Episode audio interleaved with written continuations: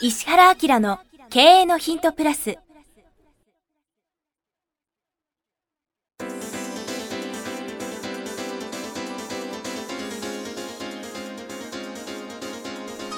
ポッドキャスト石原明の経営のヒントプラスは勝てるビジネスモデルや売れる仕組みの作り方。経営者や起業家が持っておくべき能力とその磨き方。リーダーの育成や強い組織の作り方などについて経営コンサルタントの石原明がリスナーの皆様からのご質問に直接お答えする形でお伝えしていく番組です。企業を継続発展させるためのノウハウを提供する日本経営教育研究所がお届けいたします。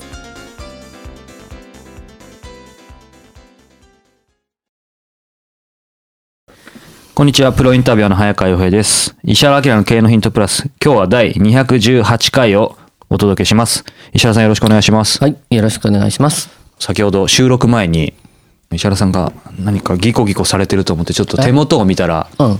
爪を研いでいたんですけども、はい普段から爪を研がれるんでしょうか？あ、もう全然研ぐ、研ぐ、研ぐっていうか、すごい気に入っているはい。爪切りとか、すごい。それとか、ヤスリとか、結構いっぱい持ってるよえ、。ちょっと見せていただいてもいいですか？これ僕大好き。何年持ってるかな？すごい2代目ですね。1回使ってたらパキンと折れて。2回目は、折れることなんてあるんですか？なんか折れたな。あじゃあ気をつけドイツのはいヘンケルかなんかのやつだよね。すごい。3つにこう折りたたむと、はい。超持ち運びやすく小さくなるんですね。すごい、これ折りたたんで爪切りでもあるし、ヤスリでもあるし。そうそうそう。おしゃれでしょ？はい、すいません。畳もうと思ったんですけど、あ壊れそうなので、もういじるのやめときます。全然平気。こうやってやると意外にえーはい。気に入ってる。ちょっとそれ、ぜひリスナーにプレゼントお願いします。え、ダメだよ。何言ってんだよ。はい。ここはカットしませんが。はい。はい。ということで本題に入ろうと思います。はい今日218回ですが、30代のレンタル業、セールスの方からです。えーきっかけ、安田義雄さんのファンなのでということで、ありがたいですね。安田さんのファンの方からこっちに。来たのかもしれないですね。えー楽しい。ありがとうございます。石原師匠、こんにちは。新しいですね。師匠できましたよ。はい。最近師匠のことを知り、一歩足を踏み入れたらずるずると底なしの深みにはまってしまっているものです。いい傾向です。私は、レンタル業のお店で店長をしています。扱う商品が多く、ベビー用品から運動会などで使うテントまで約1000アイテム近くあります。すごい。何か一点に集中特化して進めていけばよいのか、広く浅く進めていけばよいのか分かりません。専門性では専門店の足元にも及びません。一体何屋さんなのか視界が曇ったままです。営業先も絞りきれず、営業活動も軌道に乗りません。こんな私に何かアドバイスをいただけると幸いです。よろしくお願いします。なるほどな。面白いですね。レンタル。これって会社全体が結構大きいのかな？もしくは数店舗しかないのかな僕もちょっとそこ気になりますね。ねで、あるいはその、この1店舗そのもので、はい。あの、なんとなくその、まあ、売上利益でう、ん。ちゃんとその給料も払ってさ、維持できる状態なのかなとか、そういうのが結構気になることは気になりますけどね。この方は、そうか、経営者では多分ないんですよね。セールスって書いてあるうので。ん、でも意識がすごい高いね。ね一瞬経営者かとちょっと思思っちゃいますよね。うんなんとなくね、想像するに、うん親がやっているのを、えっ、と、専務として継いでるみたいな。この年齢も30代っていうとこもちょっとその辺を感じさせますね。そうですそんな感じがしますね。考え方がさ、はい。いろいろあるんだけど、はい。一つはこの業として、うん今言ったみたいに、これが成り立ってるか成り立ってないかっていうのは結構大きいよね。それは、えっと、この会社がっていうことですか？それとも業界全、まあ、業界ってこと、うん会社、もしくははい。この店、もしくははい。これを中心として生きてる人たちが、はい。とりあえず収益を売上利益でね、はい。生活していけるレベルにあるのかないのかっていうのが一個大きはいい。ハードルですね。うん。で、ないんだったら、とにかく目の前のことに集中しなくちゃいけないから、はいなかなか仕組みが作れないんですよ。うん。だけど、とりあえず売上利益がトントンで、うん生活が維持できているというんであれば、い、ろんな仕掛けを今度考えることができるよね。なるほど。じゃあ仮にできていると仮定すると、例えばどんな仕掛けが？うん、これそう重要なことなんだけど、経営的なスタンスでいくと、はい。赤字になってるってことは、はいとにかく赤字解消のために集中するってことがものすごく重要で、赤字なのに未来のことを考えてどうすんだって話なんだよ。で、意外にこれめ経営者の人って分かんなくて、はいまあ僕はほら経営者はさ、早く現場捨てて外行きなさいって言うんだけど、外行こうとしたってさ、目の前赤字だったら外行ったら壊れるよね。そうですね。うん、だからはい継続して何か努力ができる状態っていうのはさ、とりあえず黒字になり、はい。未来が描けるようになったら、はい。OK なんだけど、またこれが変なやつでさ、はい。未来描かなきゃいけないのにさ全然未来描かなくて目の前の黒字を一生懸命多くしようと思って、何年やっても仕組み化できないとか、企業としての強さが発揮できないっていう場合が多いね。でこの人の場合は多分なんとなく視界が曇っちゃってはい営業先も絞れず営業活動も軌道に乗りませんってあることからさ、は多分まあトントンたるんだろうなっていう仮説ね。そうですね。なんかもう本当にやばいって感じではなさそうですよね。まあ本当にやばかったら質問してくれよね。そもそも それおかしい。で考えた時にさ、はいはい業種的な特徴としてはこれ早川君何だと思う？在庫が必要ない。あ、でも必要な場合もあり得るか。あでも必要ない。まあちょっとは必要だね。はい。在庫っていうか保管しとくこともはいあると思いますけどね、はい倉庫的なもので、はいあとは何？特徴かわかんないですけど、やっぱりそのセンス。何をセレクトするか。何を先生あいやあのねこれもうすぐ重要なことで、はいどんな業種をうん。やるにしてもさ例えばこれからのなんかビジネスモデル作りたいっていうにしてもさ、はい。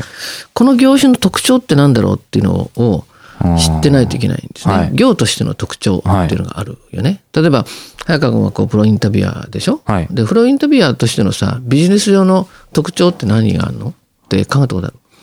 ビジネス上の特徴？そうそうそう。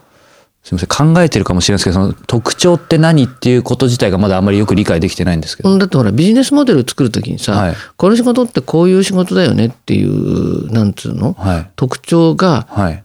分かってないと、うんすごくそのビジネスモデル作るとか成功しにくいよ。だからなんとなくその業を漠然とやってる人と、ああうちの仕事ってこういう仕事だよねっていうのが分かってやってる人ではもう全然違うし、はい。あのゴールの作り方が変わるんでね。うんうん例えば僕の顧問先で全国のお土産屋さんにお土産グッズ観光地にさ、はい。お土産グッズバーっと売ってる、沖縄九州からなんとか全部さ観光地にさ、グッズをねはい。そのお土産屋さんの特徴とかねお土産物の業の特徴っていうのはさ、あるものが爆発的にヒットするとさ例えば携帯ストラップとかさこれもう200万個とか300万個売れるんだよね。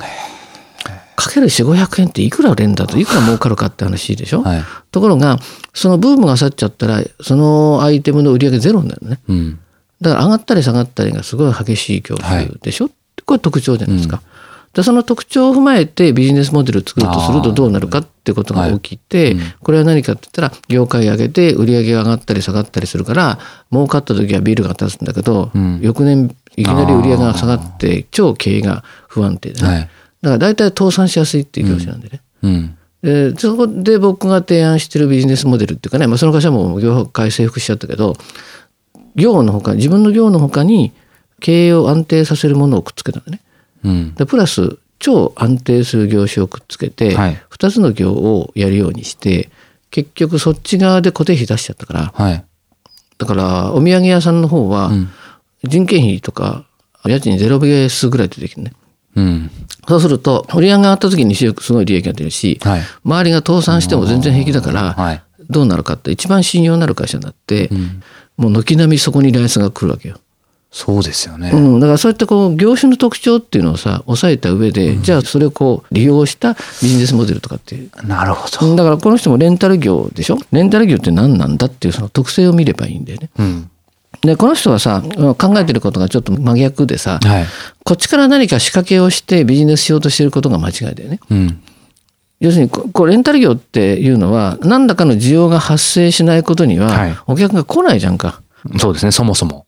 来ないよね。はいこっちから何か言ってもなかなか来ないっていうことは、ん自然発生的に何かいろんなことが起きる中で、向こうが運動会やるとかさ、んなんか会社の行事やるとかさ、はい不景会があるとかさ、なんかそういうことが原因で紐づいていくわけですよね。はい。でしょ？その動きを何かで観察しながらその動きに対して対応するっていうことを考えて、はいビジネスを作っていくっていうのはすごくいいんだよね。うん。もしそうだったら早川君だったらどうする、そのつまり動きが何かってことを分かってないといけないってことですよね。うん、でしょ？で、はい動きっていうのは今度はサイクルだから、はい。1年間っていうサイクルがあるじゃない。うんうんただその季節で何がどういうふうな形で需要として起きるのかっていうのは多分見えてくるはずなんだよ。はい。でその見えてくるものに対してお客さんが思い出す前にこっちからアプローチしてあげると、うんどういうことが起きる？そろそろ運動会の企画をはい。練る季節ですねって。あえそそうじゃない運動会のさグッズを借りに来たらさ「はいすいません」とかってそれいつぐらいからこれ考え始めるんですかって、はい小学校っていつですか？中学校っていつですかっていうにだからお客の動きに合わせてはい。サイクルを作って。要するに思い出す前に、はいそろそろこうですねみたいなことをもしやるとしたら、はい。それから、まあこれリアルとウェブと両方あるとしたら、ウェブも僕だったら月ごとにトップページ変えるけどね。うん。で、それの用の企画を作るみたいな。うん。だからこれお客さんからのデータをはい。収集していきながら、うん。えっと、2年目、3年目、4年目っていうところで、お客さんの動きをちゃんと把握するようにして、うん。要するに件数が少なくても特徴的なお客さんがやってることっていうのは、うんこれ他にもあるっていうことじゃない？はい。だその他にもあることに対してこっちが先駆けして何かするっていうことをやるとか、うんリピートしてものが起きるっていうことに関しては、はい。封書とか電話とかで、はいえ、来年も何々さん担当するんですか？って、来年の担当者はちなみに誰でしょうか？みたいなことを聞いといて、はい。季節になりましたけど、今年の担当者は誰なんですね？って嬉しいじゃんか。はい。みたいな感じで、その周辺のリピートする情報みたいなものはい。を全部集めるようなことをやってもいいね。うん。いや主導権がこっちにあるわけじゃなくて向こうに主導権があるから、それをこうデータとして掴んで、はい。それをウェブとリアルに展開するみたいなことをやればいいんじゃないか。と、おそらくこの業種でそんなこと考える人いないはずだから、うん。これなぜかっていうと需要があるじゃん、はい。生実家、うんそうすると多分最初の方に言ってたみたいにこれ成り立ってんのかね成り立ってないのかねって話したでしょ、うんだからあるエリアに数店舗だけは、はい。多分ウェブとリアルでリアルでもねうん。生き残っちゃう業種なはずなんよ。うん。売らなければ全く買ってくれませんみたいな宝石みたいな仕事とまたこれ違う特徴があって、多分なんとなくうん。人から問い合わせが来るから生きていけるなっていうことは企業努力してないなっていう特徴があるわけよ。あとかね。あ。はいっ。ていうふうにその業種の特性をちゃんと踏まえた上で、うんあのじゃあその特性に合わせてどういうことやったら勝てるのかとか、うん顧客がどう対応するのかみたいなことを考えて、結構ビジネスを作るけどね。ちょっともう今日恐れ入りました。えなんだよ。こ こっちはだって。言われるとシンプルなんですけどね何言 ってんだって。でも今日なんか面白かったね。僕意外にあの、あれなのよ。そういうふうにその特性って何ですかって社長に聞いて、うん特性が分かってる人はほぼほぼ成功しますね。え、なんでそんな特徴があるの？なるほどね。とか、あ,、るいはその、相手が気づいてない、そのビジネスの特性みたいなことをこっちが教えてあげるから、うんそれが分かった瞬間にすごい前向きにっていうか、道が急に開けたような感じになりますね。まあね、ちょっと話は違うかもしれない。以前もその、なぜ成功してるかを、理由が分かるともっと成功するって話もありましたけど。そうそうそう。人は成功してる理由とか、んで目の前で物が売れてるけど、売れてる理由が分かんないことがすごく多くて、理由が分かれば集中していける、ねということで今日は石原家の経営のヒントプラスお届けしてきました。石原さんありがとうございました。ありがとうございました。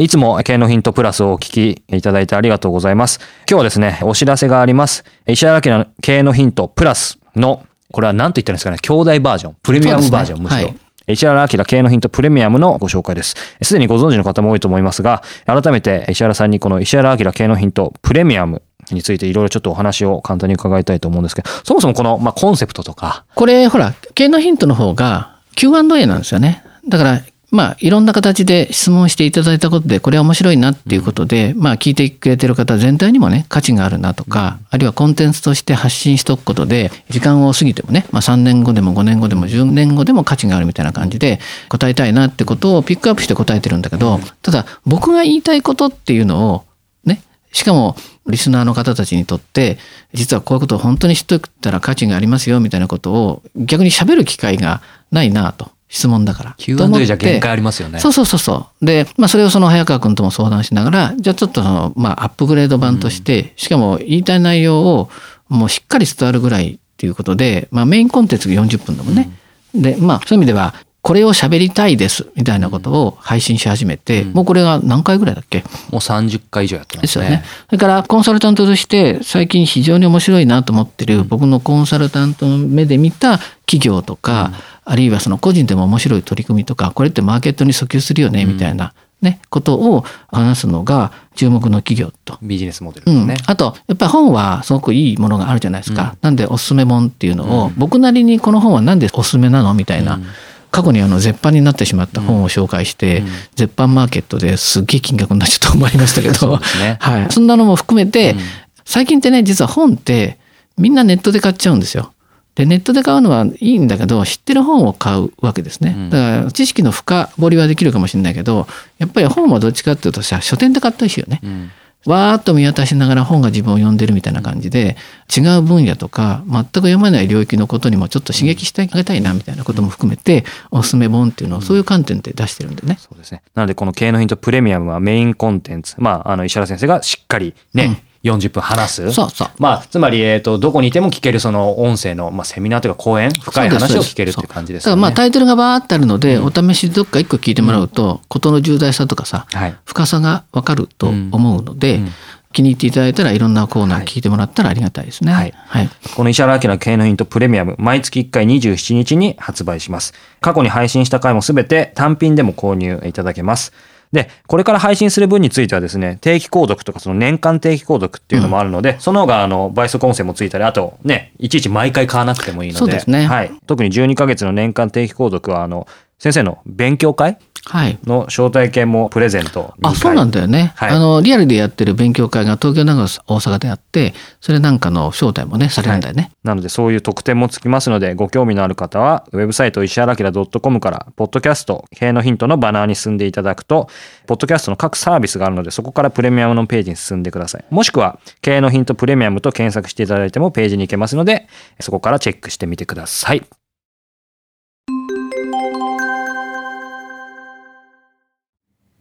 番組よりお知らせがございます。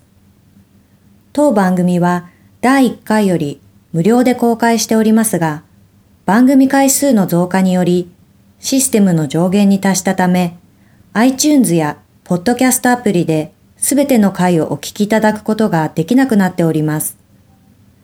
ウェブサイトでは第1回からすべての回をお聞きいただけますので、ウェブサイト石原明 .com よりポッドキャストのバナーからアクセスしていただき、経営のヒントプラスをお楽しみください。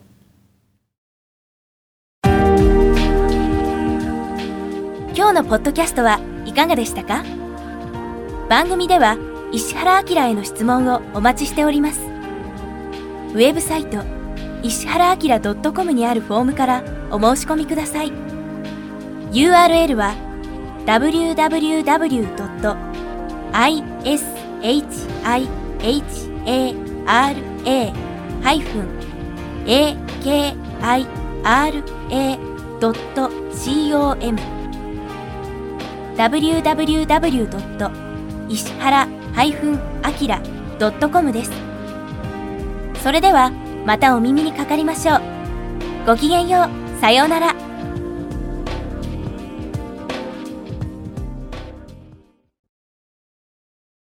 この番組は提供日本経営教育研究所。